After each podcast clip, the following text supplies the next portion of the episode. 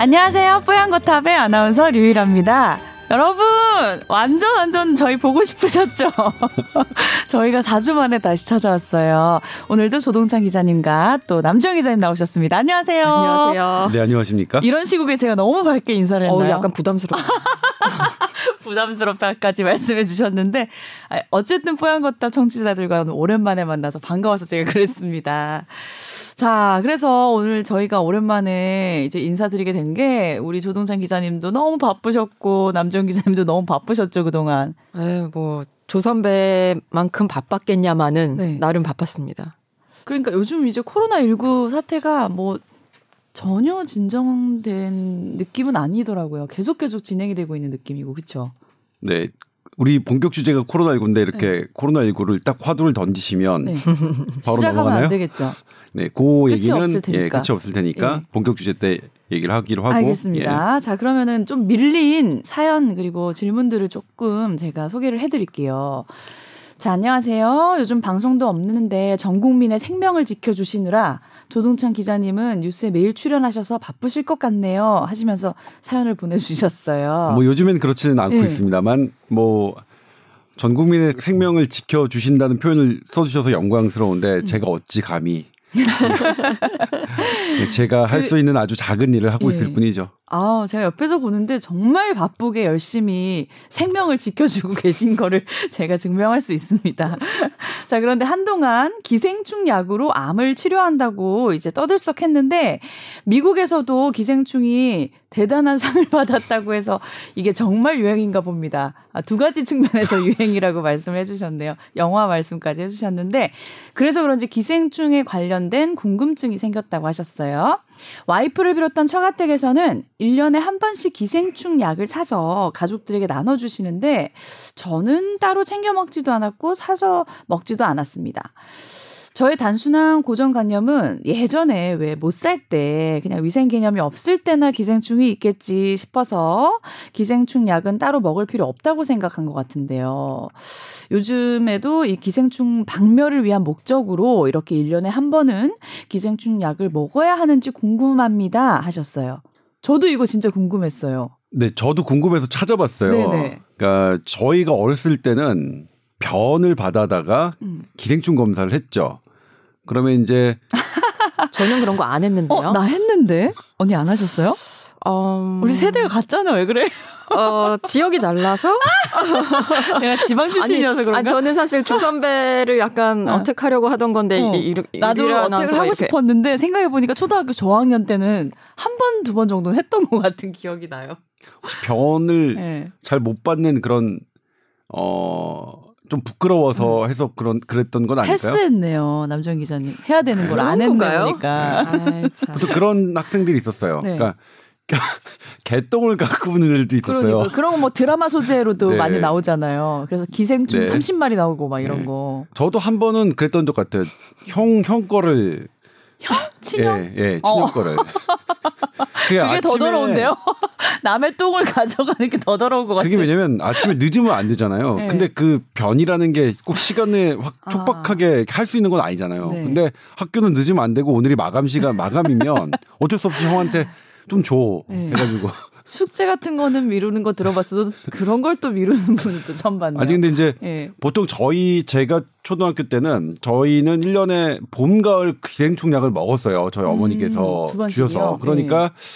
저는 한 번도 기생충이 나왔던 적이 없고 음. 1년에 그러니까 지금 1년에 두 번 정도 먹는 그 습관이면 아마 기생충이 없을 거라고 생각이 들어요. 네. 그런데 이제 과거에는 기생충 약을 적어도 1년에 한 번 정도 먹는 게 권장 사항이었는데 지금은 어떻게 됐냐 봤더니 네. 의견이 조금 다르더라고요. 그러니까 오. 위생 환경이 많이 나아졌, 네. 나아졌기 네. 때문에 그냥 기생충 감염 증세가 없는데도 불구하고 음. 어 그냥 루틴하게 예방적 목적으로 기생충 약을 먹을 필요는 없다라고 오. 말씀하시는 분도 있고 네. 아니다. 지금도 여전히 어 나름식이나 이런 끓이지 않고 익히지 않고 음. 어 먹는 그런 습관이 있는 분들에게는 네. 예방적으로 1년에 한 번 정도 먹는 거는 권장할 만하다라고 의견이 좀 갈리고 있는데 네. 그래서 이게 지금 지침은 아직 없더라고요. 이 음. 기생충약을 그러니까 루틴하게 먹을 거냐 말 거냐라는 네. 지침은 없는데, 근데 제가 생각하기에는 어떤 게 더 타당하다고 느꼈냐면 네. 생활 습관에 따라 조금 다르게 생각할 수 있다. 저는 근데 날 음식을 되게 좋아하거든요. 음. 그러니까 채소나 그다음에 뭐 생선이나. 음. 뭐 생선에 기생충이 있을 것 같지는 않은데 네. 물론 고등어 같은 경우에 뭐, 뭐 고래회충 뭐 이런 것들 뭐 있긴 있는데 네. 고등어를 날로 먹지 아 고등어를 날로 먹기도 하는구나. 저는. 하진 않죠, 그런 기회가 네. 근데 저는 이거 되게 무식한 말씀입니다만 꼭꼭 씹어 먹으면 괜찮다라고 막 사석에서 얘기하거든요. 아 기생충이 씹힐 수도 있나요? 뭐 기생충이라고 안 씹히겠어요? 되게 이제 그냥 장난 삼아 하는 말인데 네. 저 같은 생활 습관이면 식생활 습관이면 좀 먹을 필요는 좀 있을 것 같다는 음. 생각이 들고요. 네. 그런 전문가 분들의 의견을 네. 읽으면서 그런데 그런 생활 습관이 아니면 굳이 어 먹을 필요는 없을 것 같다. 음. 그리고 1년에 한 번씩 혹은 2년에 한 번씩 어 검사를 받잖아요. 그러면 내 몸에 기생충이 감염됐을 때 네. 혈액에서 특별한 그 어떤 성분이 증가하거든요. 네. 그래서 그럼 선생님들이 조금 알 것 같고 그다음에 기생충이 좀 좋은 점도 있어요. 어떤 왜냐면- 면이 있죠? 내가 먹는 음식을 네. 개가 먹잖아요. 네. 살이 안 찌나요? 그렇죠. 그다음에 또 하나 있어요. 일부러 기생- 좀 키워봐야겠네요. 살 좀 빼고 어, 싶은데 이러지 정말. 마세요. 이러시면 안 됩니다. 그다음에 이게 또 재밌는 게 뭐냐면 기생충이 있던 시절과 이, 없던 시절 기생충 약으로 기생 충과 함께 살지 않는 시절에 증가한 질환이 뭐냐면 네. 천식과 아토피예요. 음. 그러니까 이 기생충이 내 몸과 어떻게 반응을 하면서 우리 몸에 어떤 일정량의 면역력의 균형을 유지해주는 역할을 하- 했던 게 분명한 것 같습니다. 그러니까 그래서 기생충이 줄어들면서 천식과 아토피가 늘어났다고요? 네, 늘어난 예. 거죠. 그래서 일각의 정말로 기생충 학자분 중에는 그런 주장을 논문으로 게재하신 분도 있어요. 어. 어렸을 때는 기생충을 그냥 키우게 하자. 네. 아토피와 천식이 되게 네. 위중한 그런 시기니까 그리고 성인이 됐을 때 음. 기생충 약으로 뭐 그것을 치료하자. 음, 음. 어, 그러니까 사실 아토피에 천식 되게 안 낫는 아이들 보면 되게 음. 심각하잖아요. 네, 그래서 맞아요. 그런 아이들한테 오히려 급진적인 방법이긴 하지만 기생충을 투여하자. 뭐 이런 기생충이 있으면 막 이렇게 생명에 지장을 줄 만큼 위험한 병에 걸릴 사- 가능성은 없는 건가요? 어, 기생충에 따라 네. 좀 다르긴 한데 네. 예를 들면 간흡충과 폐흡충은 들어와서 이게 타고 올라가거든요. 올라가서 오, 뇌를- 뇌 같은? 뇌까지 갈 수도 있어요. 그러면 음, 상당히 치명적인 위험하네요. 거죠. 예. 위험한 거죠. 그래서 간흡충과 폐흡충은 상당히 경계해야 되는데 회충, 요충은 어떻게 볼 음. 것이냐. 징그럽긴 하죠. 회충 보면 어 되게 징그러워요. 기생충 시간에 저는 그래요? 저는 근데 어 보험과 2학년 때 기생충학을 배웠는데 네. 저는 기생충 이름을 되게 잘 외웠어요. 어. 기생충 땡시라고 하는데 이제 현 기생충을 현미경에 딱 놓고서 네. 땡하면 이제 이름 적고 그다음에 또 아 다- 모양 보고 아, 예, 바로 모양 이름 보고 바로 예, 모양 보고 모양 보고 바로 이름 적고. 모양 어. 보고 바로 이름 적고 예, 그러는데 예, 예. 저는 기생충 땡시가 정말 재밌었어요. 어, 그러니까- 어떻게 그렇게 기생충 얼굴들을 다 잘 기억하셨어요? 그러니까 기생충 하나하나의 의미를 조금 알 수 있겠더라고. 아 얘는 이런 특징이 있네, 이런 특징이 있네. 근데 전생 기생충 어? 아 죄송합니다. 뭐 뭐? 전생에라고 했는데 전생에 아니면 지금 현생에서도 그 기생충의 기질과 아주 상통하는 그런 같은 부류의 그런 느낌이라서 그런가요? 아닌가요? 아, 제가 아직 기생충 여- 영화를 보지 못했기 때문에 네. 어, 지금 기생충의 의미가 어떤 의미라는 건지는 잘 모르겠지만 죽을래요? 어? 남지원 기자님도 죽고 싶으세요? 네. 재밌네요. 기생충 이름 맞추기를 잘하셨다고. 네. 그런데 아무튼 그렇습니다. 그래서 생활 습관에 따라서 판단하시면 될 것 같은데 음. 그냥 우리 도시에서 어 집에서 밥을 해 먹거나 식당에서 밥을 뭐 드시는 그런 식습관을 갖고 계신 대다수의 분들이 어 그냥 루틴하게 챙겨 드실 필요는 없을 것 같고 근데 저처럼 되게 날 음식을 좋아하고 어, 샐러드 같은 거 자주 드시면 그러면 좀 챙겨 드시는 게 좋겠어요. 샐러드도 이제 뭐냐면 네. 잘 씻으면 기생충이 없어지는데 네. 저는 사실 잘 안 씻어요. 귀찮 정말 채소 씻는 게 정말 귀찮지 않습니까? 채소 씻는 그렇죠. 좀 것만큼 꼼꼼하게 씻어야 돼요. 의외로 채소는 한 그러니까- 장한 장. 예, 그러니까 그 특히 저 깻잎을 좋아하는데 네. 겨울에 깻잎을 씻는다는 건 되게 고통스러운 일이에요. 아, 되게 집에 따뜻한 물이 안 나오시나요? 아니, 아니 그거는 찬물로 씻어야 되는 거 아니 나는 손이 시려서 그냥 딸기도 따뜻한 물에 씻어요. 아. 그 생각은 못 해봤. 내 위주로 그냥 아. 맛이 중요하나? 내 손이 중요하지 막 이런 거. 그렇구나. 저는 행여 그 따뜻한 물에 깻잎 네. 신선한 채소가 아, 네. 시들까봐 왜냐면 아. 신선한 채소를 먹, 먹을 때는 우리 방향성이 뭔가 신선함을 음. 충족시키고 싶은 그런 게 있잖아요. 네네. 그런데 행여 거기에 따뜻한 물이 음. 나의 그런 신선함을 충족시키기 위한 방향성을 어, 반대 방향의 어떤 행위가 될까봐 네. 그런 부분이 있었죠. 선배님 생신날 깻잎 한 생신이란 말은 좀 씻어드릴게요. 나이가 많이 들어 보이는 그런 단어니까 좀 자제해 주시고요. 네. 네. 그래서 깨끗하게 씻으면 문제는 없겠지만 뭐 한 번 정도는 챙겨 먹어도 무방하겠다. 네. 네. 그리고 이제 기생충 약이 어떻게 어, 기생충을 죽이느냐라고 음. 한다면 이제 기생충의 세포로 들어가서 네. 세포 내 소기관을 이제 방해를 하거든요. 그래서 네. 이 소기관이 방해되면 이 세포가 어떤 영양분을 섭취하는 것을 차단해서 음~ 결국 이제 아사 굶어 죽이는 거죠. 오. 어. 사실 이런 원리 때문에 이 기생충 약이 항암제의 어 음, 효과가 있다. 효과가 있다라는 것도 이 원리 때문에 그런 음. 거거든요.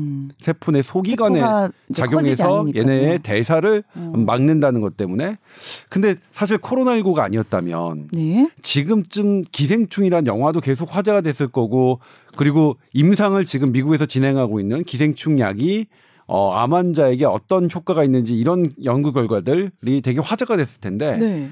사실은 아, 코로나19가 이 감염병 우리 생명을 옆에서 위협하는 그런 감염병은 정말로 모든 것을 다 덮는 것 같아요. 그것만큼 더 우리의 관심사를 저기 하는 건 없는 것 같아요. 예. 근데 기생충 약을 먹어서 생기는 부작용이나 이런 거는 딱히 없는 거죠. 아니, 야, 모든 약은 부작용이 있습니다. 어, 네. 기생충 약도 간독성이 있어요. 간에서 음, 대사되기 때문에. 네. 그래서 보고가 많지는 않지만 네. 그래도 지금도 우리나라에서도 한 해에 10건 이상이 보고되는 것 있습니까? 모든 약은 음. 위험이 있죠. 위험이 없는 어, 이득은 없 는 거죠. 네. 자, 조동찬 기자님이 본인 생활 습관을 파악하셔서 먹는 것도 나쁘지 않다라고 이제 답변을 저는요, 저는요. 네. 저는 그래서 나는 좀 먹어야겠는데 이런 생각을 했어요. 저도 좀 예. 먹어야 될 것 같아요. 아무튼 이게 네. 의견이 획일되지는 않습니다. 그러니까 안 지금은 안 먹어도 된다고. 저는. 예. 그러니까 한 번 정도는 먹을 수 있을 것 같아요. 안 먹어도 네. 된다고 네. 생각하시는 기생충학자도 있으시고 음. 그다음에 그래도 먹, 먹는 게 나쁠 게 없다라고 음. 말씀하시는 기생충학자도 계십니다. 어떻게 남정 기자님은 드시고 싶으신가요? 어, 한참 알벤다졸이라는 성분의 기생충 약이 요즘에 품절이었잖아요. 네. 예, 뭐 그걸 먹으면 뭐 만병통치약인 네, 것처럼 아니 암뿐 아니라 네. 다른 뭐, 것도 다 치료가 네. 된다고요? 예. 기억도 안 나요. 아, 제가 너무 많은 이야기 를 들었는데 음. 요즘에 코로나19 뭐 때문에 뭐, 비염, 천식 네, 네, 뭐 비염, 이런 것도 음. 그러니까 지금 사실 아까 조 선배가 말씀하신 거랑 완전 반대되는 거잖아요. 네. 왜 그런 낭설이 힘을 얻었는지 참 모르겠는데 저희 친척 어른 중에도 그거를 사서 다스 연속 드시고 막 그런 분들이 계시는 아, 거예요. 정말요? 그래서 저는 그러지 음. 마시라고 음. 절대 그러지 마시라고 말씀드렸는데 저는 그걸 어떻게 분석했냐면 네. 그 사람들이 왜 그런 걸 올릴까 보니까 조회수가 나오는 거예요. 유튜브에서 조회수가 많이 나오면 어. 돈이 생기잖아요. 그러니까 네. 정말로 자기의 상업적 이득을 위해서 음. 어, 정확한 사실을 근거하지 않고 정확하지도 않고 오히려 예, 오히려 그 국민 건강에 해가 되는 어. 것들을 올리는 게 아닌가 싶고요. 네네. 사실 이제 뭐냐면 암 말기암 환자가 한다는 것 이런 것들은 사실 어, 검증이 필요한 거고 그리고 실제로 실제 사례에서 출발했고 아주 기초 단계이긴 하지만 논문이 있기 때문에 음. 그런 것을 올리는 것은 우리가 이제 하나의 초기 단계로서 분명히 우리가 이제 받아들이고 탄력적인 어떤 그런 어, 개인의 생활로 네. 인정할 수 있는데 네. 전혀 근거도 없고 근거 밑도 끝도 없이 정말. 그렇게 얘기하는 것은 네. 그건 좀 나쁜 음. 일이라고 생각해요. 그럼 잘 지적하셨네요. 네. 자 그리고 다음 사연 또 소개를 해드리겠습니다. 어, 얼마 전에 이제 출산을 하셨나 봐요. 그래서 이제 여러 가지 육아 정보를 요즘 공부를 하고 계신데 제가 처음 접한 육아 정보로는 6개월까지는 직사광선을 쬐지 말라고 하더라고요.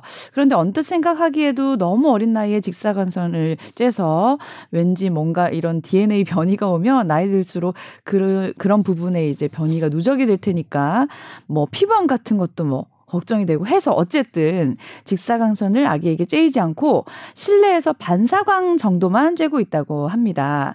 그런데 해외 케이스를 들어보니까 어떤 병원에서는 신생아들을 하루에 1시간 정도 일부러 직사광선을 쬐어준다라는 기사를 봤대요. 그래서 우리나라보다 햇빛도 강하고 피부암 발병률도 높은 그런 북미에서도 100일이 안 된 아기를 데리고 외출을 또 많이 하는 거 보니까 여전히 햇볕을 쬐지 말아야 되나 아니면은 비타민 D 부족 때문에 좀 이런 거를 보충해야 되나 그런 게 궁금하시다고 지금 사연을 오래전에 보내주셨는데 지금 소개를 제가 해드립니다. 어떤가요? 네. 이게 사실 예전에는 그랬어요. 그러니까 예를 들면 신생아에게 직사광선을 쬐는 게 좋지 않다는 그런 게 저도 음. 예전에 제가 학생 때 소아과를 배울 때는 그런 얘기가 있었는데 네. 그게 조금 많이 바뀌었어요. 어, 바뀌었어요. 네. 왜냐면 이제 그때 했던 연구 결과의 근거 수준과 음. 지금은 또 많이 달라졌으니까. 네. 근데 이제 지금은 햇빛에 대해서 어떻게 생각하냐면 햇빛이 이 생체 주기하고 되게 맞물려서 돌아가고 이 생체 주기와 관련된 호르몬이 성장과 다른 호르몬에 워낙 관여를 많이 하기 때문에 네. 지금의 개념은 약간 뭐냐면 음. 자연광을 차단하진 말자. 네. 어쨌든 간에 빛을. 네. 어? 근데 다만 이제 애들은 직사광선이라는 것은 강력한 에너지가 있어서 피부 손상이 있을 수 있잖아요. 네. 그리고 이 피부 손상의 보호막이 애들은 더 없기 때문에. 음. 그러니까 이 빛이 자연 빛이 중요한 것을 그것이 더 확대되면서 우리가 이제 알게 되면서 그런 것들이 조금 수그러들긴 하는데 하지만 조심해야 될 건 여전히 남아 있죠. 그래 그렇게 생각하시면 될 것 같아요. 그러니까 아이에게 햇빛을 그 일부러 그 하는 거는 그렇거든요. 두 가지 이유가 있는데 이제 그런 빛이 주는 생체 주기에 미치는 영향 이게 낮에도 세로토닌에 영향을 주고 비타민 D에 영향을 주지만 밤에도 역시 성장을 촉진하고 모든 모든 호르몬에 관여하는 멜라토닌에도 영향을 주기 때문에 이런 것들이 벌어지고 있거든요. 그러니까 햇빛 햇 빛에 대한 중요함이 점점 커지면서 햇빛이 갖고 있는 리스크, 리스크보다 커지면서 이런 것들이 생기는 거거든요. 근데 하지만 여전히 햇빛이 아이에게 주는 리스크가 주는 건 아니니까. 네. 그러니까 이득은 취하면서도 리스크를 조금 줄이는 어, 그런 부분으로 생각하시면 될 것 같아요. 그러니까 어쩌란 말인가요? 잠깐 잠깐씩 해야죠. 저는 네, 뭐냐면 네, 잠깐 잠깐씩은 괜찮다. 예를 들면 네. 오랫동안 이게 이제 어 빛이 피부에 주는 영향도 축적 효과가 있습니다. 네. 계속 오랫동안 많이 음. 할수록 더 안 좋아요. 음. 열도 그렇습니다. 열 같은 경우에도 우리가 뜨겁게 어떤 거에 데이면 음. 빨리 이 찬물에 담가서 음. 온도를 낮춰줘야 되는 게 음. 이게 열이 계속 쌓이면서 음. 더 많은 세포 손상을 주기 때문이거든요. 네. 그러니까 잠깐 잠깐씩 그렇게 해주는 음. 그런 트렌드가 있다. 네. 예전에는 금기했었는데 실은 2010년도까지만 해도 아마 금기했던 걸로 저는 기억하고 오. 있는데 지금은 그런 트렌드가 없이 네. 아이에게도 잠깐 잠깐 음. 데미지를 주지 않는 상황에서 음. 하자. 음. 그러니까 오랫동안 일부러 오랫동안 장시간 하는 네, 게 아니라 뭐 아닌데. 10분이나 20분 정도 외출할 살짝, 때 예. 살짝 쬐어주는 살짝, 살짝 괜찮겠고 하는 게 어떨까 네. 싶어요. 예. 네, 해외에 보면은 신생 아기들을 우리보다 굉장히 좀 뭐라 그러지? 이렇게 러프하게 다루더라고요. 그러니까 우리는 엄청 꽁꽁 싸매고 막 조심스럽게 막 이렇게 하잖아요. 근데 애기들 보면 귀도 벌써 막 꽝 하고 뚫어주고 아. 신발도 맨발로 다니고 그냥 네, 그런 애기들 보면 네. 그 허벅지까지 다 드러내고 네. 이렇게 안고 다니기도 인종이 다르면 뭔가 체질도 다르고 그래서 그런 건가요? 가치관이 다른 건 아니에요. 가치관이 다른 건가요? 저는 네. 미국에서 정말 놀랬던 게 수영장에서 한번 그런 일을 겪었는데 네. 애기예요. 갓난 아기인데 음. 애 아버지가 애를 던져요. 그러면 애가 막 허우적거리죠. 어. 그럼 애가 그러면서 수영 가르키는 거예요. 그렇죠. 어. 그러면서 다시 애가 조금 더 오. 어. 물에 쏙 들어가면 꺼내고 어. 이러니까 학대 수준 같은데 우리가 봤을 때는 그걸 걔네들은 이제 그런 식으로 수영을 가르친다고 하더라고요. 네. 그러니까 제가 예전에 그 하와이를 처음 갔을 때 네. 아, 하와이 생각하니까 좋다. 아, 우리 언제 그런데 한번 가보나요? 네. 그때 뭐냐면 고등학생 애들인데 미국 애들인데 음. 바닷가에서 음. 계속 노는 거한 시간이고 두 시간이고 있는 그쵸? 거예요. 네. 그래서 저는 그 다음날 가서 저 바닷가는 얕은가 보다. 음. 그러니까 한두 시간 이렇게 네. 뭐 있는 거지. 근데 네. 아니에요. 꼬르륵이에요. 아. 와, 쟤네들은 떠 있는 거야. 그냥 한 시간이고 그쵸? 두 시간이고 그냥 수영을 하는 게 아니라 떠 아, 있어요. 해외 나가 보면 네. 백인들이 특히 수영을 참 잘해요. 그래서 네. 그다음에 제가 이제 그 이탈리아 아말피라는 곳에서 여행 갈 때도 좋은데 많이 다니셨네요. 뭐 지금 이탈리아 난리죠. 난리라서 네. 그러지만 거기서도 이제 그 이탈리아 아말피에 음. 가면 이제 음. 그 1500년대 지어졌던 음. 그 군사 시설이 호텔로 지어졌습니다. 음. 근데 그 당시에 이제 하룻밤 그 숙박료 한 50만 원에서 70만 원 비싸서 저는 네. 못 묵고 네. 그래도 한번 가봐야 되니까 이제 그 호텔을 가봤어요. 음. 거기에 이제 한 바닷가와 인접한 절벽에 지어진 음, 호텔인데 너무 좋았겠네요. 근데 딱 가보니까 남녀노소가 다 떠 있는 거예요. 음. 그래서 저는 그랬죠. 아 이거 무조건 뜨는 바다다. 저절로 뜨는 바다다. 음, 음. 그렇지 않고는 남녀노소가 전부 다 이렇게 편안하게 뜰 수는 없다. 그래서 제가 직접 들어갔는데 네. 아니에요. 어. 저는 꼬르륵이에요. 그 사람들은 신기하죠. 왜 남녀노소 불구하고 다 바닷가에 떠 있을까? 그게 신생아기 때 집어 던져서 네, 그런 게 아닐까? 아 제가 이렇게 근거 음. 없이 막 이렇게 아니, 그런 게 아닐까? 그런 게 그럴 아닐까? 수도 있어요. 근데 제가 예전에 신혼여행을 갔는데 이제 그 스노클링을 하러 간 거예요. 근데 바다에 배를 타고 나가서 중간에 이제 뛰어드는 건데 제가 이제 life vest 어 구명조끼 없냐 물어봤더니 그 사람이 하는 얘기가 뭐라고 할게요. 아 당신 한국 여자구나 이러더라고요. 아. 그러니까 이렇게 요청하는 사람이 거의 없대요. 그런 거 보면 우리나라 사람들이 네. 그 안전 음. 불감증과는 거리가 먼 것 같아요. 음. 확실히. 그런 것도 있고 수영에 대한 개념이 막 자연에서 막 접해서 아무렇게나 막 배운 게 아니라 수영장 가서 레슨을 제대로 하지 않으면 못 배우는 사람들이 많은 것 같아요. 그 분위기가 근데, 교육적으로. 그러니까. 근데 그건 응. 내가 수영을 못해서라기보다 나의 안전을 위해서 아니요, 저는 수영 못해서 달라고 아, 했거든요. 그. 아 그리고 이제 네. 제가 제 딸을 키우면서 저도 이제 수영을 제가 잘 못하니까 음. 수영을 계속 가르쳤는데 수영장에서 음. 근데 저의 미국에 있는 제 조카도 수영을 계속 배웠대요. 음. 근데 이제 제 조카를 만났을 때 뭐 얘야 너 수영 지금 3년 배웠으면 어 지금 뭐 저병까지 다 하겠네. 음. 그랬더니 아니요. 이제 자유형 배우는데 그러는 거예요. 맞아요. 제, 제 딸은 맞아, 맞아. 일부러 어. 뭐 저병 대회도 나가고 다 하거든요. 음. 그럼 지금까지 뭐 했어? 물에 뜨는 거. 음. 3년을 물에 뜨는 거를 배웠대요. 음. 3년 동안. 그 다음에 어. 자유형을 배워. 그러니까 약간 수영에 대해서 이 접근하는 방식이 조금 다른 것 같아요. 그래서 음.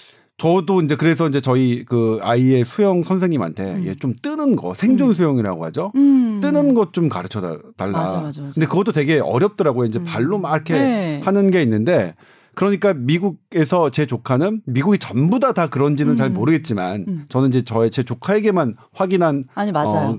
어, 거라서 네, 그게 일반적이 일반화할 수는 없겠지만 제 조카는 3년 동안 뜨는 것만 배우다가 그제서야 자유형을 배운대요. 그러니까 저희 아이들도 제가 아기 때부터 수영을 가르쳐서 지금 저병까지 다 하거든요.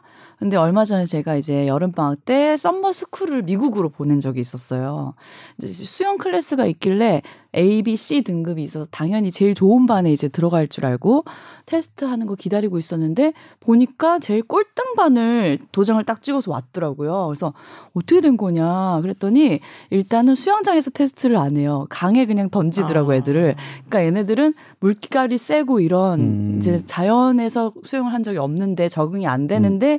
물에 떠 있는 시간을 체크하는 음. 테스트가 음. 있더라고요. 음. 그러니까 왔다 갔다 영법을 얼마나 잘하나 기술을 테스트하는 게 아니라 음. 물에 얼마나 오랫동안 떠 있냐를 테스트했는데 이거를 해본 적이 없으니까 음, 그런 네. 등급이 나왔더라고요. 아, 저또 네. 이거 생각이 나는데 제 고등학교 때, 제 고등학교 때 우리 반에 쌍둥이 애가 있는데 음. 걔네들은 운동 천재예요. 그러니까 축구도 전교에서 제일 잘했고 배구도 전교에서 잘 잘했고 달리기도 전교에서 제일 잘하는데 음. 그 자식이 한 번은 YMCA 가서 뭐 인명 구조 이런 거를 음. 자격증을 따고 왔대요. 그리고 야 너 수영 배운 적 없잖아. 네. 어. 근데 어떻게 땄어? 네. 그러게요. 물에 들어가래요. 그리고 음. 물에 들어갔대요. 네. 계속 떠 있어 보라 그랬대요. 음. 그럼 떠 있는 건 그냥 우리 맨날 하는 거잖아. 음. 계속 떠 있었대요. 음. 그럼 오케이네요. 네, 그래서 받았어요. 그래서 수영 한번 배운 적이 없는 어, 놈이 음. YMCA에서 생명 구조 요원 자격증을 취득한 거예요. 아. 그래서 그 자식은 그건 또 좀좀 좀 믿음이 안 간다. 아니 걔가 수영을 하는 걸 보면 제가 이제 걔한테 수영때 자유형 폼이 되게 돼요. 안 좋아요. 그러니까 음. 이게 자유형을 배운 분은 이제 꺾기 하면서 되게 유연하게 하잖아요. 걔는 음. 그냥 막 이렇게 막 이렇게 되게 안 좋게 하는데 음. 근데 걔는 떠요. 음. 확실히 또 걔는 강에서도 또 그러니까 우리 음. 우리 어렸을 때 수영장 문화는 아니었거든요. 음. 그 연못 그다음에 강물 저 중학교 3학년 때 연못에서 빠져 죽을 뻔한 적 있는데 어이구 큰일 날 뻔했네요. 예, 네, 그렇죠. 네. 죽을 뻔한 적 있는데 그때 물에 뜨는 어떤 고등학생 형이 구해줬어요. 그 형도 수영 배운 적 없지만 그냥 어머머머. 그때 형들은 그냥 물에 그냥 떴었어요. 음. 근데 저는 어렸을 때 그걸 안 해봤거든요. 그러니까 겁나서 강물에 뜨고 막 이런 걸 하지 않아서 음. 저는 못 하는데 제 친구도 그래서 했던 기억이 좀 나긴 하네요. 음. 사실 우리 어, 어르신들은 그랬을 텐데 조선 시대 이런 분들은 다 그냥 물에 그쵸? 뜨고 네. 그냥 하지 않으셨을까요? 네. 어디 뭐 어디를 대동강물을 건너고 하셨던 분들이 음. 자유형을 배우셨던 게 아니라 그냥 음. 뭐 그런 게 아니었던가 네. 싶기도 하고 그러네요. 그래서 이제 육아 얘기를 하셨지만 아이 키울 때 처음에는 이것저것 신경 쓸 게 많고 막 걱정되기도 하고 그렇지만 다 키워놓고 보니까 그게 정말 쓸데없는 걱정도 너무 많았고 네. 좀 대범하게 마음 편히 키우셔도 될 것 같습니다. 이게 결론이에요. 수영 가지고 온 거예요? 어. 수영도 이렇게 막 어? 대충 배워도 잘할 수 있는 거잖아. 수영도 타고나야 되는 건가? 자, 그래서 오늘 또 본격 주제를 위해서 네. 자, 달려왔잖아요. 와, 코로나19 얘기를 하지 네, 않으니까 좀, 좀 즐겁네요. 코로나19를 할 때는 네. 참, 예. 다시 좀 심각하게 코로나19 얘기를 좀 깊이 있게 한번 얘기해 보죠. 오랜만에 하는 건데. 네. 예. 요즘은 네. 상황이 어떤가요? 네, 이제 가장 뭐 질문이 많을 것 같은데 지금 이제 코로나19 어떨 것 같냐? 네. 우리 남정 기자 생각은 어때요? 이게 사람마다 좀 생각이 다를 수 있는 문제라서. 어, 사실 이 얘기하면 되게 분위기도 어두워질 것 같고 막 저도 조심스럽고 코로나19 얘기할 때는 네. 막 표정부터 네. 좀 정확하게 네. 이제 얘기해 주시면 됩니다. 아니 모르죠. 정말 음. 아무도 음. 모르는데요. 음. 어, 얼마 전에 그 이번 이번 코로나19 사태로 유명해진 하버드대 립시치 교수 맞죠? 어. 그분이 트위터에 남겼잖아요. 네. 중국에서 지금 뭐 일단 소강 상태고 잠잠하긴 한데 네. 반드시 다시 터질 음. 거다. 음. 왜냐하면 최소 이 인구의 20% 많게는 60%까지 감염이 돼야 그 집단 면역이 형성이 되는데 음. 지금 20%까지는 뭐 멀었다는 거죠. 음. 그래서 최소 그 정도까지 가기 전까지는 이게 완전히 사라질 순 없다. 음. 반드시 다시 터질 거다. 네. 근데 그건 뭐 중국에만 해당하는 건 아니잖아요. 우리나라도 그럴 수 있고 일단 지금 우리가 학교도 휴교된 상태고 계약을 미룬 상태고 굉장히 사회적 거리 두기를 하고 있고 노력하고 있긴 한데 네. 언제까지 이렇게 할 수 있을 것이냐. 그렇죠. 네. 그 이후에 영원히 할 수는 없잖아요. 네. 그 이후에는 어떻게 네. 될 것인가. 물론 뭐 다행히 정말 저도 바라고 있지만 음. 그래서 잠시 주춤할 수도 있지만 완전히 사라질 수 있을까? 음. 뭐 인구의 뭐 20%가 됐든 60%가 됐든 그렇게 한번 앓고 지나가지 않고 그렇게 될 수 있을까? 그 전에 네. 백신이 빨리 나왔으면 좋겠다. 음. 우리가 그래서 지금 속도를 늦추기 위해 이렇게 노력하고 있는 것들이 효과를 좀 발휘했으면 좋겠다. 그냥 네. 막연하게 그런 생각만 하고 있어요. 음. 너무 암울하죠. 안심할 단계가 전혀 아니다 이런 말씀이시네요. 어, 저는 네. 네, 저는 개인적으로는 그렇게 생각합니다. 네. 근데 요즘 보니까 이게 이제 우리 중국이랑 뭐 우리나라 약간 소강 상태인가 이런 느낌으로 가다 보니까 유럽에서 지금 또 난리가 났더라고요. 네, 그렇죠. 이탈리아는 오늘 보니까 누적 사망자가 중국을 또 넘어섰다고 하던데 네, 그렇죠. 이탈리아는 왜 이렇게 또 사망자가 많이 나오는 거예요? 지금 녹음을 하는 시간이 2020년 3월 며칠이죠? 오늘이 20일 20일 금요일 네. 11시 지났습니다. 3월 20일 기준으로 네. 말씀드리겠습니다. 네. 왜냐하면 제가 이제 날짜를 기준으로 꼭 말씀을 드려야만 하는 이유는 맞아요. 제가 1월 달에 열심히 열정적으로 보도했던 것을 2월 달에 다 부정하는 보도를 해야 했고요. 네. 2월 초에 했던 보도를 2월 중순에 또 부정하는 보도. 그러니까 지금 이 코로나19가 계속 진행되면서 음. 또 다른 정보들이 습득되고 분석되면서 음. 계속 이 사실관계가 바뀌기 때문에 저는 이거는 피할 수 없는 오보. 네. 어, 그렇게 생각하고 있는데 하지만 이제 시청자분들께서는 조금 분들께는 좀 죄송해요. 조동찬이 지난번에는 어 무증상 감염, 뭐 증상 좋을 때는 없다고 봐요. 했는데 네. 또 나와서 이번에는 오히려 증상이 없을 때 감염력이 더 심하다고 하고 음. 그다음에 어린 아이들은 괜찮다고 했는데 어린 아이들도 위험하다는 보고들이 나오고 막 이렇게 계속 바뀌니까 네. 그럼 이제 오늘 시점으로 이탈리아는 왜 사망자가 많으냐 여러 분석들이 있었어요. 네. 그러니까 가장 뭐 의료 수준과 뭐가 우리나라와 다르다, 중국과 다르다 뭐 이런 것들이 있었는데 네. 실은 지금 데이터로 분석해 보면 두 가지인데요. 음. 고령자가 많더라. 네. 이탈리아에 아. 어, 진단받은 사람들에는 고령자가 많다. 그러니까 네. 고령자 비율로 사망자, 고령자로 진단받은 사람의 사망자로 해보면 이탈리아나 중국이나 다른 나라나 크게 차이가 별로 없더라. 그러니까 가장 큰 원인이 음. 고령자가 많더라. 음. 근데 그러면 왜 그들은 고령자를 중심으로 진단을 하느냐? 막 고령자가 많이, 많이 걸렸느냐? 방금 제가 말씀을 드렸는데 네? 고령자 증상이 심한 사람 위주로 진단을 하였던 겁니다. 그러니까 이제 예를 들면 컵이 이렇게 있어요. 근데 컵을 컵에는 이 뭐 요 면도 있고 요 하얀 면도 있겠죠. 근데 어떤 측면에서는 이, 이 이쪽부터 접근하는 사람들이 있고 그렇죠. 어떤 어떤 나라는 이쪽부터 접근하는 나라가 네, 있어요. 네. 근데 이쪽부터 접근하는 사람은 일단 이거 이이 노란 음. 노란 맛을 먼저 봐야 되는 거고 이쪽을 접근했던 사람은 나중에 노란 맛을 봐야 되는 것처럼 네. 결국은 이것에 실체가 있는데 어디서부터 접근하느냐에 따라 좀 차이는 날 것 같다. 음. 예를 들면 근데 그러면 그런 의문이 들겠죠.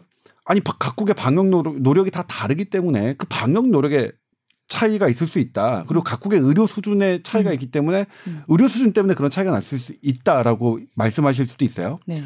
저도 계속 초반에 그렇게 보도했습니다. 음. 각국의 방역 노력과 각국의 의료 수준에 따라 네. 이렇게 사망률이 차이가 난다. 그렇기 때문에 우리가 경험할 수 있는 견딜 수 있는 의료 수준에 내에서 환자를 받게 하고 어 그다음에 우리가 감당할 수 있을 만큼의 속도로 만들기 위해서 방역 노력이 되게 중요하다. 음. 이렇게 보도를 제가 한 열번도 넘게 했을 것 같아요. 네. 그런데 아니었나요? 코로나는 네. 어 불운하게도 각국의 방역 노력과 상관없이 코로나의 곡선은 일정합니다. 코로나의 증가 속도는.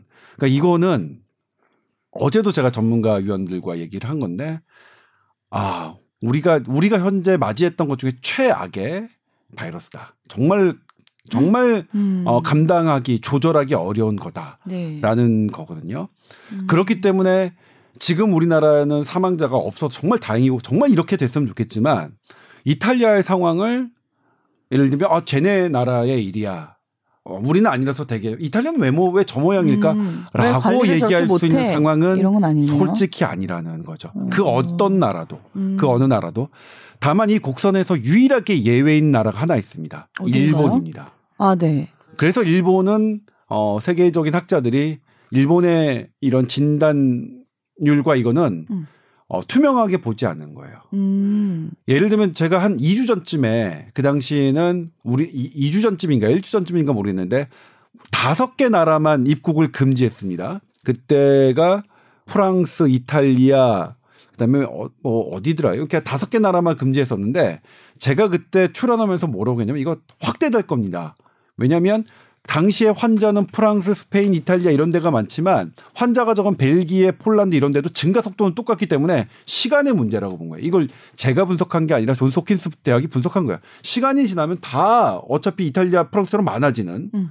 그러니까 지금 우리나라 지금 유럽 전 국가로 확대됐죠. 네. 그러니까 지금 전문가들이 지금 3개월 동안 지난 1월, 2월, 3월 이 동안에 축적된 데이터를 가지고 현 시점에서 분석하는 전문가의 전망은 박지 않습니다. 음. 그러니까 누구도 어떤 나라의 상태를 아 쟤네는 뭐가 문제가 있어서 그럴 거야. 라고 얘기하지는 않는다. 음. 처음엔 전부 다 그렇게 했어요. 네. 처음에 중국 우한에서 사망자 많이 음. 발생할 때 쟤네는 떨어져서 그럴 거야. 쟤네는 의료시설이 뭐 너무 낙후돼서 그럴 거야. 라고 얘기를 했고 그렇기 때문에 다른 나라는 다 감당할 수 있을 거라고 했는데 실은 그렇지 않다. 물론 이탈리아의 의료 시스템보다는 우리나라가 훨씬 저는 좋다고 생각합니다. 네. 프랑스, 스페인보다 그리고 미국보다도 저는 어, 우리나라 의료 시스템 분명히 좋습니다. 게다가 우리나라 의료진들이 보여주는 그런 헌신하는 모습들은 되게 네. 높죠. 근데 그거는 이탈리아에서 보더라도 음. 그리고 중국 우한에서도 음. 의료진들의 헌신하는 모습은 역시 뭐 감동이었어요. 그러니까 우리나라 의료진들의 헌신하는 모습 되게 좋았는데 지금 보니까 이탈리아나 그리고 우리가 뒤돌아보면 우한에서도 환자 치료하다가 죽은 의료진들 되게 많잖아요.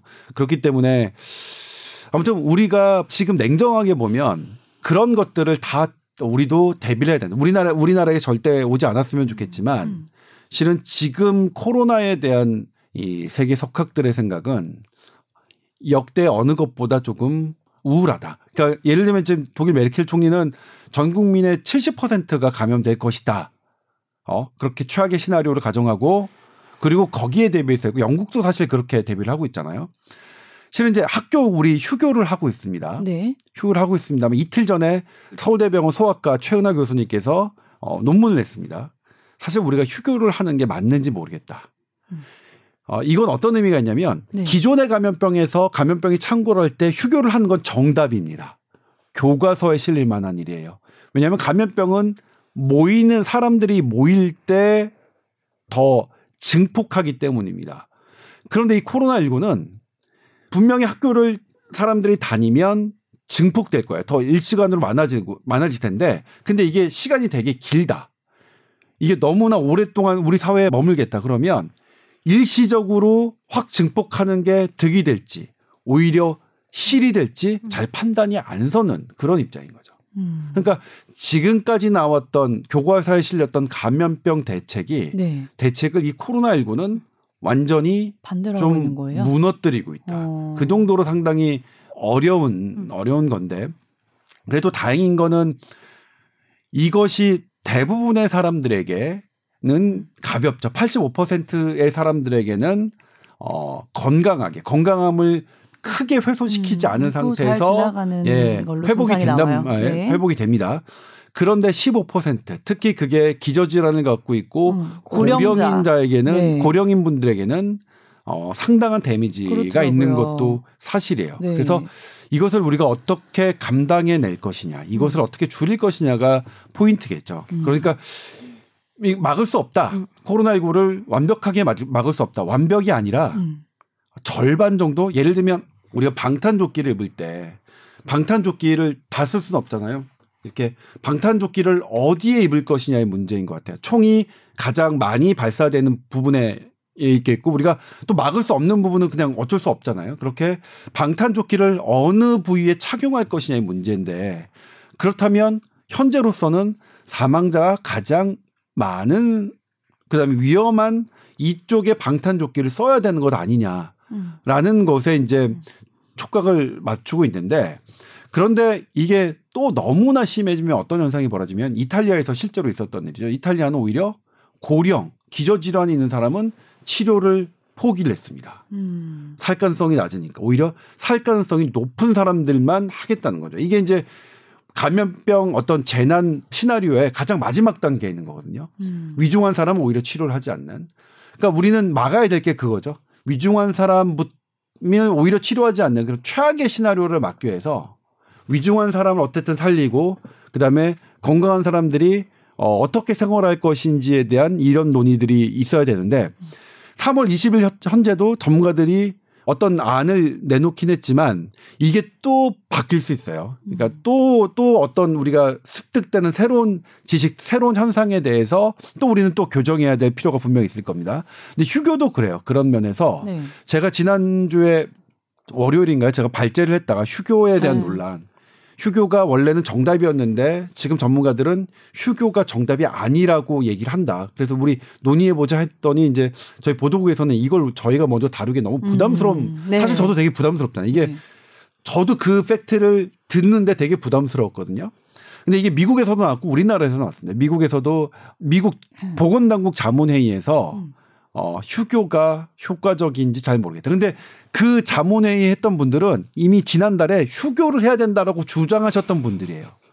휴교를 반드시 해야 된다고 주장하셨던 분들이 이제는 휴교에 대해서 고민해 보자고 말씀하는 그러니까 건. 휴교를 하지 말고 다시 학교 다니면서 어느 정도는 어 걸려서 면역이 생겨야지 이게 더 빨리 극복된다 이런 말씀이세요? 그 의미도 하나 있고요. 네. 두 번째가 뭐냐면 휴교를 많이 했더니 일을 하셔야 되는 분들이 일을 못, 못 하시는 하니까? 거예요. 근데 네. 재택근무가 가능한 업종이 있고 재택근무가 불가능한 업종이 있는데 음. 재택근무가 불가능한 업종이 의료에 기반을 둔 업종들이 재택근무가 불가능해요. 그러니까 예를 들면 의사, 간호사 선생님, 임상병리사 음. 선생님 음. 재택근무 네네. 불가능하죠. 네네. 그다음에 약을 생산하시는 분들 지금 우리가 코로나19에 대한 특별한 치료약은 없지만 보존적인 항생제, 그다음에 산소, 여러 가지 장갑 이런 것들을 해야 되는데 이 회사들이 재택근무가 느니까 생산량이 줄어드는 거예요. 음. 그러니까 이분 이 사실 그 얘기가 나왔습니다. 그 제약협회 이분들이 아 지금 이렇게 휴교가 길어지면 사실 이게 4월 달 정도까지면 되면 한 달 정도면 감당하는데 이게 길어진다면 생산량 자체가 줄어든다. 그러면 그때는 우리가 어떤 거에 마주해야 되냐면 환자가 병원에 입원해서 보존적 치료를 받아야 되는데 지금 보존적 치료를 받고 있는 이런 이런 물품들조차도 줄어드는 음. 구하기가 어려운 상황을 우리가 마주할 수도 있게 되는 음. 거죠. 이게 검토가 된 거예요. 전문가 위원들에서. 네. 어떤 게 더 위험한 건지. 음. 그다음에 또 이제 세 번째 이유는 네. 아이들이 학교를 안 가니까 집에 있죠. 네. 근데 엄마 아빠는 직장을 가야 되죠. 네. 그러면 할머니 할아버지가 보시죠. 아. 그러니까 할머니 할아버지 가장 위험한 층이 네. 아이들과 오히려 아이들과 접촉하는 게 더 많아지는 것도 어. 사실 아무도 이거 지금 계산된 게 없습니다. 네. 지금 전부 다 이론적인 가능성만으로 음. 해서 네네. 휴교 문제 그러니까 그러니까 휴교 문제를 어, 정치적인 문제로 본게 아니라 음. 지극히 지금 우리 사회가 어, 떻게 이런저런 가능성을 예. 이제 분석해 보는 거죠. 그렇죠. 예. 분석해 보고 우리가 견딜 수 있는 오랫동안 견딜 수 있는 방법이 무엇이냐를 생각하는 관점에서 이게 이런 논의가 이루어지고 있다라고 음. 이해해 주시면 될 것 같아요. 네.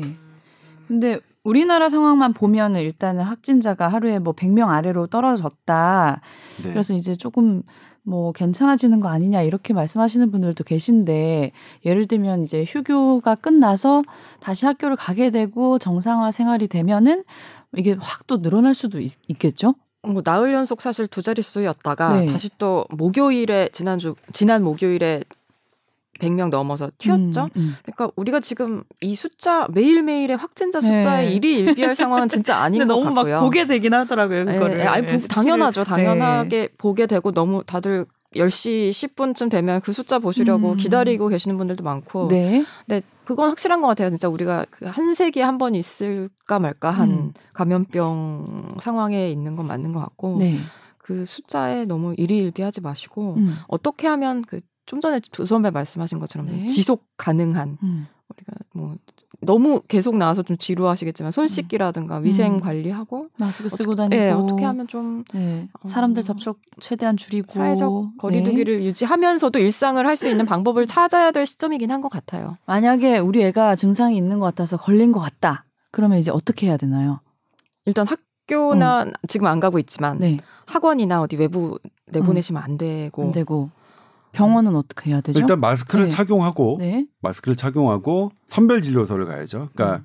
선별 진료소가 있는 곳에 있다면 바로 가야 되고 네. 지금은 이제 안심병원이 있잖아요. 음. 안심병원 A 타입, B 타입이 있는데 일반 내가 아는 큰 병원 아무데나 가는 건 아니네요. 네, 그렇죠. 네. 그러니까 일단은 우리가 지금 해야 되는 당분간 해야 되는 것들은 뭐 지겹도록 들으셨겠지만 어 각자 조심하는 수밖에 없는데 내가 증상이 있을 때 다른 사람에게 퍼뜨리지 않는다.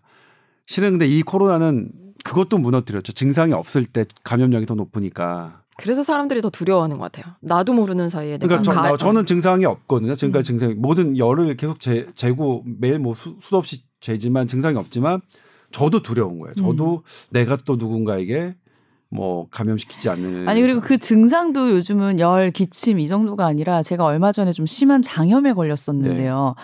어, 설사 뭐 이런 거 네. 이제 뭐 몸살 두통 이랬더니 누가 요즘 코로나 증상 그런 것도 있다더라. 네. 그러니까 증상도 뭐 다양하게 말씀들을 하시니까 네. 모르겠더라고요. 그래서 아까 남정 기자가 얘기했지만 하버드대 교수가 예측했던 것, 그다음 우리나라가 지금 이 이렇게 환자 수가 좀 줄어들어 보이는 걸, 음.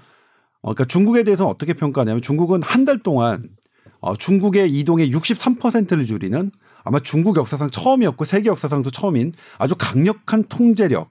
중국이니까 가능했을 것 같은데 그 통제력을 한 달 동안이나 했기 때문에 이게 좀 줄어드는데 네. 그게 이제 풀어지면서 어 다시 올 수 있는 음. 그걸 이제 second wave라고 하는데 네. second wave는 올 것이다라고 다 그러니까 하버드대 교수뿐만 아니라 많은 학자들이 예측을 그렇게 하고 있죠. 음. 왜냐하면 코로나가 바이러스가 죽었다면 모르겠지만 네. 어, 죽지 않고 어딘가에 남아 있다면 네. 남아 있다면 그건 계속 어, 진행될 것 같고 우리나라는 그럼 어떻게 보냐? 우리나라 이제 초기에 진단율이 높았던 게 사실 대구 경북 그다음에 신천지를 중심으로 한 확 확산이었죠. 그랬었죠. 그거를 조금 벗겨놓고 보면 네. 지금 예를 들면 80명 혹은 100명 정도면 1월 달에 비하면 엄청나게 놀랄 숫자죠. 그렇죠. 사실 이렇게 80명, 100명이 1월 달에 했다고 하면 네. 엄청나게 놀랄 숫자입니다. 우리 그때 네, 24명 뭐 그렇죠. 24명, 48명 이렇게 나왔을 때도 막 엄청나게 막 네. 네. 대대적이었으니까. 그러니까 이게 신천지 대구 경북으로 출발한 물론 대구 경북 에서 시작 제가 말씀드렸지만 이거는 저는 바이러스는 종교를 따지지 않고 지역은 좀 따집니다만 사람 누굴 따지진 않거든요. 네. 거기서 시작될 출발했을 뿐이죠. 아까 컵 제가 얘기를 했지만 컵을 뚜껑부터 음. 진입하는 게 있고 바닥부터 진입하는 음. 거 있고 그 문제지. 결국 컵의 실체는 위에서 출발하는 아래서 어, 출발하는 컵의 실체는 드러날 테니까. 그렇게 시작된 게 촉발해서 많이 됐지. 그걸 조금 놓고 보면 그냥 우리 원래 이 코로나의 속도와 네. 별반 차이는 없을 것 같다. 음. 그리고 그게 또 어떤 기점으로 음. 확 증폭되는 것을 우리는 어, 준비하고 담담하게, 아까 그런 것들, 그런 것들이 한 번이 아니라 음. 여러 번 된다 하더라도 그런 것들을 장기적으로 봤을 때 우리가 어떻게 그러면 지속 가능하게 견딜 수 있는 거냐. 그런 부분들을 계속 찾아야 될 것 같은데 네. 저는 지금으로서 제일 걱정되는 건 사실은 노인이고 음. 그리고 노인분들이 많이 계신 역시 요양병원 네. 그런 병원들이고 네. 그래서 그런 데서 폭발되는 것을 음. 막아야 되는 게 아니야. 저는 예, 우리 구로에 콜센터가 터졌을 때 되게 놀랐잖아요. 뉴스가 됐었잖아요. 네. 저도 콜, 구로에 콜센터가 터졌을 때 되게 속상했어요. 막 그 뉴스는 하기가 싫더라고요. 음. 아, 너무 그냥 내가 싫으니까. 음. 근데 그 다음날 때 들었던 생각은 제가 그렇고 보도국 우리 팀원들한테는 공유를 했지만 콜센터는 크게 문제가 될 것 같지는 않다. 다 젊은 분들이니까. 음. 그래도 저기에서 커다란, 그러니까 물론 감염자, 확진자는 늘겠지만 음. 커다랗게 희생되지는 않을 것 같다. 어? 그러니까 우리가 그런 젊은 분들이 뭐 어떤 부분에서 확 확진자가 느는 것 같고 우리가 이제 더 이상 놀라지는 않아도 될 것 같다. 우리가 막아야 될 거는 어, 감염됐다 낫는 게 아니라 감염됐다 낫는 건 우리는 받아들이고 감염됐는데 사망으로 이어지는 건 꼭 막아야 음, 되니까. 음, 네네. 그런 부분에서 우리가 좀더 어, 신경을 써야 되는 게 아닌가라는 생각을 지금은 하고 있어요. 네. 그런데 사실 어제도 얘기했지만 우리 남정 기자랑 얘기했지만 미국에서 또 뉴저지에서 아이들이 사망하는 이런 사례들이 나오면 네. 아 그거 그런 거는 뭐냐면 아, 막 뉴스를 보기도 싫고 그런 거 뉴스는 전달하기도 싫어요. 네. 그래서 만약 지금 예전과 다르게 어린이에는 안전하다, 뭐 위중하지 않다라는 것과 다른 또 데이터들이 지금 등장하고 있어서 음. 또 어떻게 될지 모르겠지만 못 하겠네요. 네, 네. 네. 아무튼 계속 그런 것들을 지금 우리가 다 코로나19를 어 상당 부분 막을 수 있다 음. 이런 생각을 벗어나서 어, 코로나19는 되게 막강하다. 얘는 네. 되게 무서운 아이다. 음. 어, 그렇기 때문에 우리가 꼭 지켜야 되는 것을 그런 걸 찾아내서 그런 우선순위로 가야 되는 게 아닌가 싶어요. 네. 어, 너무 깊은 한숨을 내네요. 죄송합니다. 마지막으로 뭐 당부하고 싶으신 말씀이나 또 있으시면 해주세요. 네. 뭐 다들 되게 요즘 우울하시잖아요. 네. 이런 기사를 보는 것도 좀 지치고 그렇긴 네. 한데 심리적으로 힘들다는 분들도 너무 많으시더라고요. 네. 네.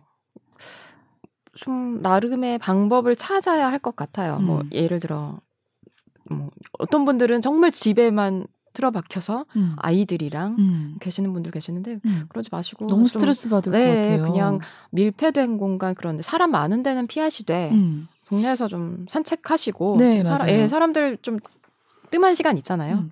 아이들과 산책도 좀 하시고 나름의 음. 어, 지속 가능한 생활 방식을 찾는 노력이 필요할 것 음. 같아요. 그러니까 우리 감염이 네. 되게 확산됐던 것도 방금 남정 기자가 얘기했듯이 밀폐된 공간이었어요. 폐쇄된 공간이 그러니까 거기에서는 네. 바이러스 농도가 어쨌든 음, 높을 테니까 야외에서 이 코로나19가 야외에서 급격하게 퍼진 그런 경우는 없었어요. 그러니까 다행히 네. 이제 대중교통도 별로 없잖아요. 음. 그러니까 그렇기 때문에 그런 부분 음. 생각하면 야외에서 뭐 활동하고 하시는 것들은 이제는 저는 좀 오히려 저는 처음에 이거 되게 조심하자고 막 이렇게 아무것도 하지 말자고 말씀드리는 음. 그런 그런 부류였는데 네. 제가 오히려 지금은 그냥 오히려 제가 일상으로 돌아가자. 네, 네. 그냥 어차피 어 이거는 되게 오랫동안 머물 것 같으니까 음. 어, 그런데 사실 제가 이제 그런 말씀을 드리면서 또 계속 걱정되는 제가 이제 부모님을 안 만나고 있는데 저희 음. 어머님이죠. 70대인 분들은 아, 그분들에게 어떤 우리가 행동 요령을 들어야 할지 음. 하세요 마세요 뭐라고 말을 못 드리겠어요 정말. 일단 뭐 네. 마스크 쓰시라고 하는 네, 거손 네. 열심히 씻 으시라고 하는 거야 음. 하지만 뭐 그렇습니다. 네, 그, 요즘에 보면은 음. 그 가게 같은 데나 식당도 문 열어놓고 영업하시는 데 많더라고요. 음. 그리고 택시도 타다 보니까 창문, 창문 다 조금씩 어. 열어놓으시고 네. 그런 것들이 조금씩 쌓이면 네. 조금 그래도 상대적으로는 네. 나아지지 않을까. 요즘 날씨가 좋아져서 제가 얼마 전에 한강 나갔었는데 꽤 많은 사람들이 아이들도 네. 데리고 나오시고 하더라고요. 음. 그러니까 마스크 착용하시고 적당한 운동하시는 것도 나쁘지 않으실 것 같아요. 그래서 엊그저께인가요? 네. 그 플로리다 해변에 사람들이 되게 많이 모였다라는 걸 갖고 음. 그걸 갖고 이제 비판하는 기사를 봤는데 음. 저는 그 그러니까 그게 왜냐면 야외이기 때문에 그런 야외가에서 집단 발병한 내는 없기 때문에 그런 거를 막 강하게 비판할 음. 거는 저는 음. 지금은 아니라고 음. 생각을 해요. 네. 처음에는 우리가 분명히 그렇게 사람들이 많이 모이는 거는 음. 비판할 적이었지만 그리고 저도 그 아까 남정 기자 그 얘기한 거 저는 우리 국민들이 되게 대단하신 분들이라고 생각해요. 네. 그러니까 어 제가 보도를 열심히 한다고 했지만 미처 못한 것들 그런 걸 많, 많은데도 음. 불구하고 되게 그런 중요한 포인트를 아 공기를 빨리 환기시키는 게 되게 중요한 거구나. 음. 그다음에 특히 마스크를 막 쓰시고 하는 분들 네. 사실 우리나라 국내 전문가들은 우리나라가 이렇게 소강 상 이렇게 막 소강 상태 이 이거의 가장 큰 원인을 마스크 쓰기라고 생각하시는 분들이 많아요. 네. 저도 그렇게 생각하고요. 마스크 쓰기와 손 씻기 정말 그렇게 하셨죠. 그러니까 내가 이 마스크 쓰기는 또 되게 고마운 게 음. 어쨌든 내 거를 다른 사람에게 주지 않겠다라는 네. 의미가 있잖아. 요 나의 나의 방어 의미보다는. 네. 그런 면에서 아무튼 우리가 어떻게 걱정하지 않아도 사실 국민들은 이런 보도를 통한 보도에서 주는 그런 행간의 정확한 의미들을 파악하셔서 네. 나름의 그런 생활 수칙 그리고 일상생활을 찾는 법을 음. 찾으실 것도 같다 그런 생각이 좀 드네요. 네. 네. 어쨌든 개인위생 철저히 하시고 건강관리 잘 하시기 바랍니다. 자, 마지막에 요거 공지 하나 해드릴게요. TOWER 골뱅이 sbs.co.kr로 궁금하신 거 많이 보내주세요. 자, 저희 다음 주 보양 거탑 방송은 어떻게 되나요? 어, 저는 이제 오늘 네. 어제 이제 우리 PD가 문자를 주셨는데 네.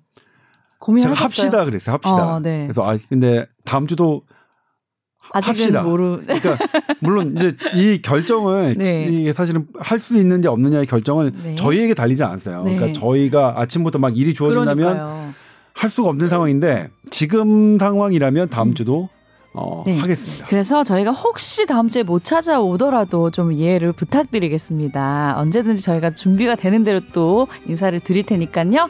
건강하게 잘 관리하시고 다음 시간에 또 뵙겠습니다. 오늘 감사합니다. 네, 고맙습니다. 고맙습니다.